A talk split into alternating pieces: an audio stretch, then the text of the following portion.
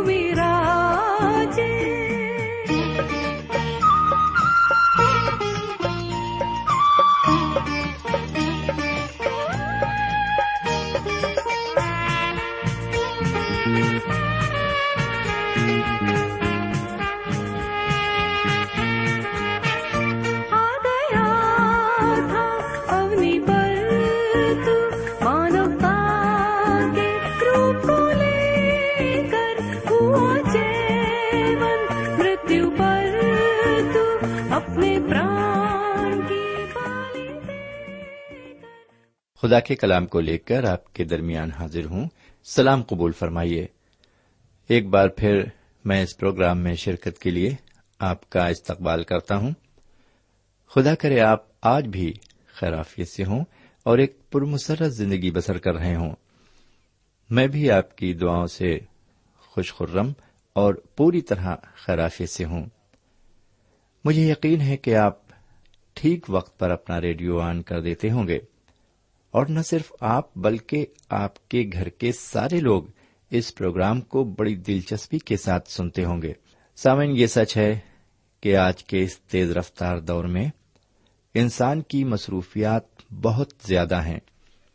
لیکن خدا کے بندے ہونے کے ناطے ہمارا فرض ہے کہ ہم اپنی مصروفیات میں سے تھوڑا سا وقت نکال کر اس کی باتوں میں گزاریں۔ اس معاملے میں ایک خدا کے خادم کا ایک بڑا اچھا قول ہے۔ وہ کہتے ہیں، جو وقت ہم خدا کی باتوں میں صرف کرتے ہیں، وہ دنیا کے دیگر کاموں میں صرف کیے گئے وقت سے کہیں زیادہ بہتر ہے۔ میرے بھائی، یہ سچ ہے کہ جو وقت ہم خدا کی باتوں میں گزارتے ہیں، وہی ہماری فلاح کا باعث ہو سکتا ہے۔ لیکن جو وقت ہم دنیاوی باتوں میں گزارتے ہیں وہ روز حشر میں ہمارے لیے کوئی کام نہ آ سکے گا۔ آپ یقین کریں، جو لمحات آپ ہمارے ساتھ گزارتے ہیں، وہ کبھی رائے گاہ نہیں جائیں گے۔ آپ کو ایک ایک پل کا ثواب ملے گا۔ تو آئیے، آج پھر ہم اپنے دستور کے مطابق کلام کا مطالعہ شروع کریں۔ سامن ہو سکتا ہے کہ آپ کے دل میں کئی بار یہ سوال پیدا ہوا ہو۔ کہ روزانہ کلام کا مطالعہ ہی کیوں؟ کیوں نہ ہم آج کچھ فلمی نغمے یا غزلیں سنیں؟ یا پھر کیوں نہ ہم کسی دلاویز موسیقی کے ذریعے اپنا دل بہلائیں؟ میرے بھائی، ہم سب آزاد مرضی کے مالک ہیں۔ آپ اپنی اس مرضی کا استعمال بڑی آزادی کے ساتھ کر سکتے ہیں۔ آپ کو کوئی نہیں روکے گا۔ لیکن ایک بات اچھی طرح سمجھ لیجیے کہ کسی غزل یا کسی موسیقی سے آپ کو تھوڑی سی خوشی تو ضرور مل سکتی ہے، لیکن وہ سب کچھ نہیں مل سکتا جو خدا کے کلام کو سننے سے ملتا ہے۔ خدا کے کلام کو سننے اور اس پر عمل کرنے سے جو فیض ہمیں حاصل ہوتا ہے، وہ سات باتوں پر مشتمل ہے۔ پہلی بات یہ ہے کہ خدا کا کلام ایک مشال راہ ہے۔ حضرت داؤد علیہ السلام زبو شریف کے ایک سو انیسویں باپ کی ایک سو پانچویں آیت میں فرماتے ہیں تیرا کلام میرے قدموں کے لیے چراغ اور میری راہ کے لیے روشنی ہے۔ دوسری بات یہ ہے کہ خدا کا کلام انسان کو نئی زندگی دیتا ہے۔ ایک سو انیسویں باپ کی پچیسویں آیت میں لکھا ہوا ہے، میری جان خاک میں مل گئی، تو اپنے کلام کے مطابق زندہ کر۔ میری جان خاک میں مل گئی، تو اپنے کلام کے مطابق زندہ کر۔ آگے اسی باپ کی اٹھائیسویں آیت میں لکھا ہوا ہے، غم کے مارے میری جان گھلی جاتی ہے۔ اپنے کلام کے مطابق مجھے تقویت دے۔ میرے بھائی، کلام کو سننے اور اس پر عمل کرنے سے انسان کو روحانی تقویت اور سکون ملتا ہے۔ چوتھی بات یہ ہے کہ خدا کا کلام ہمیں عقل اور فہم عطا کرتا ہے۔ اسی باپ کی ایک سو انسٹویں آیت میں دیکھیے، حضرت داؤد علیہ السلام فہم حاصل کرنے کے لیے خدا و تعالی سے کس طرح دعا فرماتے ہیں؟ وہ خدا و تعالی سے اس طرح عرض کرتے ہیں، اے خداون میری فریاد تیرے حضور پہنچے، اپنے کلام کے مطابق مجھے فہم عطا کر۔ اے خداون میری فریاد تیرے حضور پہنچے، اپنے کلام کے مطابق مجھے فہم عطا کر۔ پانچویں بات یہ ہے کہ جو کلام کو سنتا اور اس پر عمل کرتا ہے، وہ بھلائی کو دیکھتا ہے۔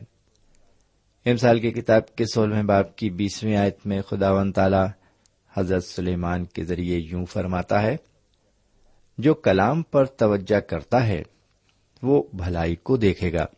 چھٹی بات آگے ہمیں لوکا کی انجیل کے آٹھویں باپ کی کسویں آیت میں ملتی ہے۔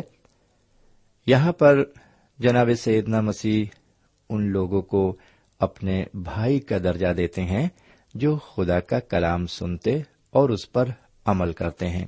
وہ اس آیت میں فرماتے ہیں، میری ماں اور میرے بھائی تو یہ ہیں جو خدا کا کلام سنتے اور اس پر عمل کرتے ہیں۔ ساتویں اور آخری بات یہ ہے کہ جو خدا کے کلام سے محبت رکھتے ہیں، وہ خدا ون تالا کی نظروں میں زیادہ مبارک ٹھہرتے ہیں۔ لوکا کی انجیل کے گیارہویں باپ کی اٹھائیسویں آیت میں سیدنا مسیح ایک عورت سے یوں فرماتے ہیں، زیادہ مبارک وہ ہیں جو خدا کا کلام سنتے اور اس پر عمل کرتے ہیں۔ سوئن جو لوگ خدا کے کلام سے نسبت اور محبت رکھتے ہیں، وہ انہی طرح کی برکتوں سے فیضیاب ہوتے ہیں۔ اب آپ خود فیصلہ کریں کہ خدا کا کلام ہمارے لیے فائدے مند ہے یا نقصان دہ۔ میرے بھائی، اگر آپ کا دل یہ گواہی دیتا ہے کہ یہ فائدے مند ہے، تو ایک بار پھر ہم خدا کے کلام پر غور کرتے ہیں۔ ہم نے پچھلے پروگرام میں آپ کی خدمت میں تیسرے اور چوتھے باپ کو رکھا تھا اور ہم نے ان دو ابواب پر مطالعہ کیا تھا۔ اور ہمیں یقین ہے کہ ہمیں اس کے ذریعے بہت زیادہ برکتیں حاصل ہوئیں۔ اس وقت پانچواں باب آپ کی خدمت میں پیش ہے اور میرے بھائی یشو کی کتاب کے پانچویں باب میں جب ہم جاتے ہیں تو ہم کچھ باتوں کو اور دیکھتے ہیں جو ہماری نصیحت کے لیے بڑی سبق آموز ہیں۔ میرے بھائی، اس پانچویں باپ کا جو موضوع ہے وہ ہے اموریوں پر اسرائیلیوں کا خوف تاری ہونا۔ اموریوں پر اسرائیلیوں کا خوف تاری ہونا، نئی نسل کا ختنہ کرنا اور خداوند کے لشکر کے سردار کا ظاہر ہونا۔ میرے بھائی، ان تین باتوں پر، یہ تین باتیں مرکزی ہیں اس مطالعے میں ہمارے لیے اور ان تین باتوں پر ہم خاص کر غور کریں گے۔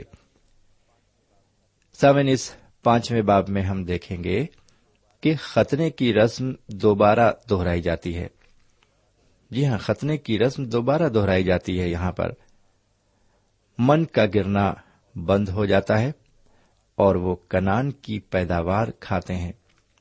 اس کے ساتھ ساتھ ہم دیکھیں گے کہ یشو کا سامنا خداوند کے لشکر کے سردار سے ہوتا ہے۔ تو آئیے سب سے پہلے ہم اموریوں پر خدا کے خوف کو دیکھتے ہیں اور اس کے لیے پہلے ہم ایک عبارت پڑھتے ہیں۔ یہ عبارت یشو کی کتاب کے پانچویں باپ کی پہلی آیت ہے۔ یہاں پر اس طرح لکھا ہوا ہے، اور جب ان اموریوں کے سب بادشاہوں نے جو یردن کے پار مغرب کی طرف تھے اور ان کنانیوں کے تمام بادشاہوں نے جو سمندر کے نزدیک تھے سنا کہ خداون نے بنی اسرائیل کے سامنے سے یردن کے پانی کو ہٹا کر سکھا دیا۔ جب تک ہم پار نہ آ گئے تو ان کے دل پگھل گئے اور ان میں بنی اسرائیل کے سبب سے جان باقی نہ رہی۔ سمن کنانیوں کو یہ امید بالکل نہیں تھی کہ اسرائیلی یردن ندی کو پار کر سکیں گے۔ کیوں؟ کیونکہ اس وقت یردن ندی میں سیلاب آیا ہوا تھا۔ جی ہاں اور اتنا بڑا سیلاب تھا کہ اس نے ندی کے دونوں پارٹ کو ڈھک لیا تھا۔ یعنی ندی کے ادھر ادھر وہ سیلاب پھیل گیا تھا۔ اس لیے وہ سوچتے تھے کہ ان کے پاس اسرائیلیوں سے جنگ کی تیاری کے لیے کافی وقت ہے۔ کافی موقع ہے، کیونکہ وہ ابھی ندی پار نہیں کر سکتے ہیں اور ندی کا پانی سوکھنے میں کئی مہینے لگ جائیں گے، کم ہونے میں کئی مہینے لگ جائیں گے اور تب تک ہمارے پاس ایک موقع ہے کہ ہم تیاری کر لیں گے۔ اور ہم ان سے پھر مقابلہ کر سکیں گے۔ اب جبکہ اسرائیلیوں نے اس سیلاب کے دوران ہی ندی پار کر لی، تو یہ اموریوں کے لیے بڑی خوف کی بات ہے۔ ہاں میرے بھائی، اسرائیلیوں نے اس سیلاب سے بھری ندی کو اسی وقت پار کر لیا تھا، کیونکہ خدا ون تعالیٰ ان کے ساتھ تھا۔ اور سب سے زیادہ خوف انہیں اس بات سے ہے کہ خدا ان کے ساتھ ہے۔ جی ہاں اسی بات سے انہیں خوف ہے، اموریوں کو۔ اور اس نے ندی پار کرتے وقت ندی کو بالکل سکھا دیا تاکہ اسرائیلی بڑے آرام سے خشک راستے سے ہو کر گزر جائیں۔ میرے بھائی، ہم نے دیکھا تھا کہ پہلے خداون تعالی نے لال سمندر کو سکھا دیا، اس میں راستہ پیدا کر دیا جب اس نے مصر سے انہیں نکالا تھا۔ نکلتے وقت اس نے لال سمندر کو سکھایا تھا اور اب عہد کے ملک کنان میں داخل ہوتے وقت ایک بہت چوڑی اور بہت بڑی ندی ہے، یردن ندی، اور کنان میں داخل ہوتے وقت اس نے اس ندی میں راستہ پیدا کر دیا ہے۔ بہرکیف اب ہم نئی پیڑھی کے ختنے پر غور کریں گے۔ لیجیے اس سے متعلق دوسری آیت سے پانچویں آیت تک عبارت کو سنیے۔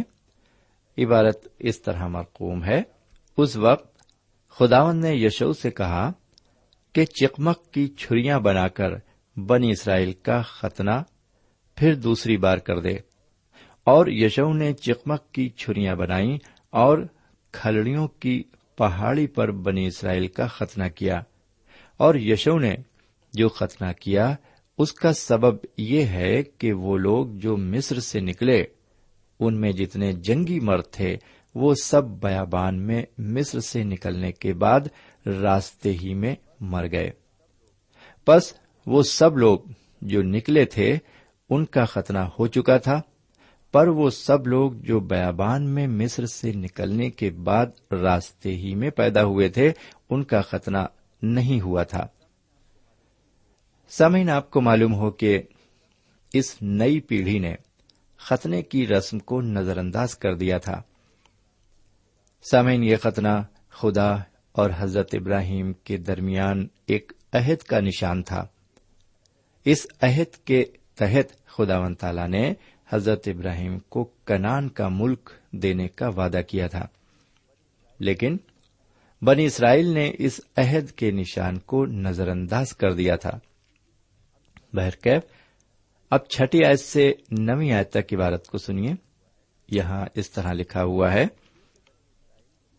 کیونکہ بنی اسرائیل چالیس برس تک بیابان میں پھرتے رہے، جب تک ساری قوم یعنی سب جنگی مرد جو مصر سے نکلے تھے فنا نہ ہو گئے۔ اس لیے کہ انہوں نے خداوند کی بات نہیں مانی تھی۔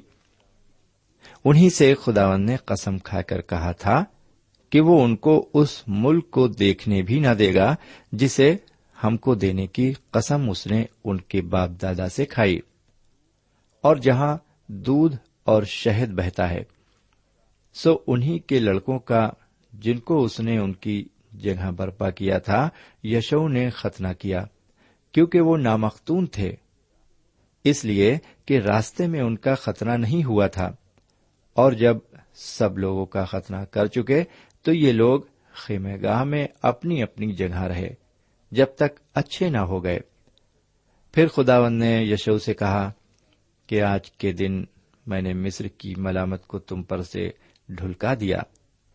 اسی سبب سے آج کے دن تک اس جگہ کا نام جلجال ہے۔ میرے بھائی، آپ کو معلوم ہو کہ بنی اسرائیل نے روحانی اور جسمانی دونوں طرح سے ختنے کی رسم کو پورا نہیں کیا تھا۔ اور یہ رسم خدا اور حضرت ابراہیم کے درمیان عہد سے متعلق تھی۔ لیکن جن کا ختنہ ہوا تھا، وہ سینا کے بیابان میں فوت ہو چکے تھے۔ اس لیے اس نئی پیڑھی کا ختنہ جناب یشو کے ذریعے کیا گیا۔ اس طرح خدا ون تالا نے ان کے اوپر سے مصر کی غلامی کی ذلت کو دور کر دیا۔ وہ خدا کی ایک آزاد قوم بن گئے۔ اس طرح اس جگہ کا نام جلجال پڑ گیا۔ جلجال کا مطلب ہے لڑکا کر دور کر دیا۔ میرے بھائی، اسی طرح آج خدا ون تالا مسیح پر ایمان لانے کے بعد ہمیں بھی گناہ کی ذلت سے آزاد کر دیتا ہے۔ ساتھ ہی ساتھ ہمیں راست باز ٹھہراتا ہے اور اپنا فرزند بننے کا حق بخشتا ہے۔ بہرکیب لیجیے اب پانچویں باپ کی دسویں آیت سے بارہویں آیت تک عبارت کو سنیے۔ عبارت اس طرح مقوم ہے۔ اور بنی اسرائیل نے جل جال میں ڈیرے ڈال لیے اور انہوں نے یرہو کے میدانوں میں اسی مہینے کی چودہویں تاریخ کو شام کے وقت عید فسا منائی اور عید فسا کے دوسرے دن اس ملک کے پرانے اناج کی بے خمیری روٹیاں اور اسی روز بھنی ہوئی بالیں بھی کھائیں اور دوسرے ہی دن سے ان کے اس ملک کے پرانے اناج کے کھانے کے بعد من موقوف ہو گیا اور آگے پھر بنی اسرائیل کو من کبھی نہ ملا۔ لیکن اس سال انہوں نے ملک کنان کی پیداوار کھائی۔ سامعین، ہمیں نئے عہد نامے میں بتایا گیا ہے کہ منا جناب سیدنا مسیح کی تصویر ہے۔ ہم یونا کی انجیل کے چھٹے باپ کی انچاسویں آیت سے اکیاون آیت تک جناب سیدنا مسیح کے لفظوں کو اس طرح پڑھتے ہیں، تمہارے باپ دادا نے بیابان میں من کھایا اور مر گئے۔ یہ وہ روٹی ہے جو آسمان سے اتری ہے، تاکہ آدمی اس میں سے کھائے اور نہ مرے۔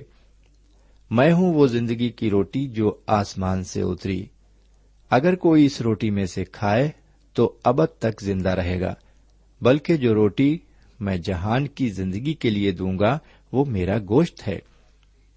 لیجیے ایک بار پھر اس آیت کو سماعت فرمائیے۔ تمہارے باپ دادا نے بیابان میں من کھایا اور مر گئے۔ یہ وہ روٹی ہے جو آسمان سے اترتی ہے، تاکہ آدمی اس میں سے کھائے اور نہ مرے۔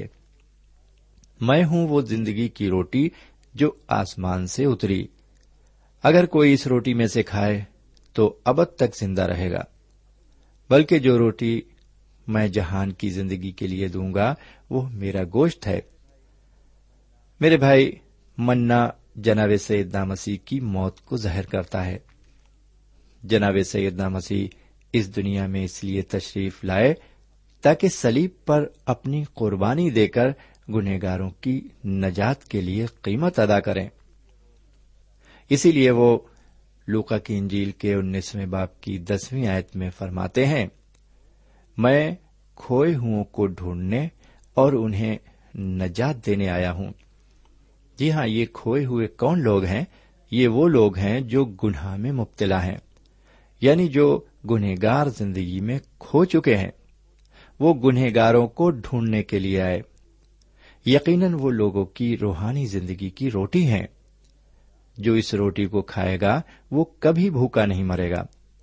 بہرکیف آگے ہم دیکھتے ہیں کہ جیسے ہی بنی اسرائیل عہد کے ملک پہنچے منا گرنا فوراً بند ہو گیا اور انہوں نے کنان کی پیداوار کھانا شروع کر دیا۔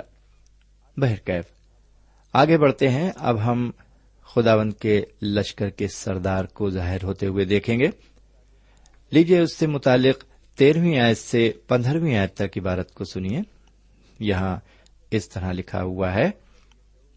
اور جب یشو یریو کے نزدیک تھا تو اس نے اپنی آنکھیں اٹھائیں اور کیا دیکھا کہ اس کے مقابل ایک شخص ہاتھ میں اپنی ننگی تلوار لیے کھڑا ہے۔ اور یشو نے اس کے پاس جا کر اس سے کہا، تو ہماری طرف ہے یا ہمارے دشمنوں کی طرف؟ اس نے کہا، نہیں، بلکہ میں اس وقت خداوند کے لشکر کا سردار ہو کر آیا ہوں۔ تب یشو نے زمین پر سر نگو ہو کر سجدہ کیا اور اس سے کہا کہ میرے مالک کا اپنے خادم سے کیا ارشاد ہے؟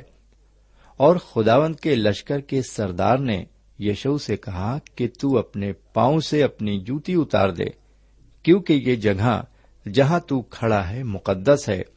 سو یشو نے ایسا ہی کیا۔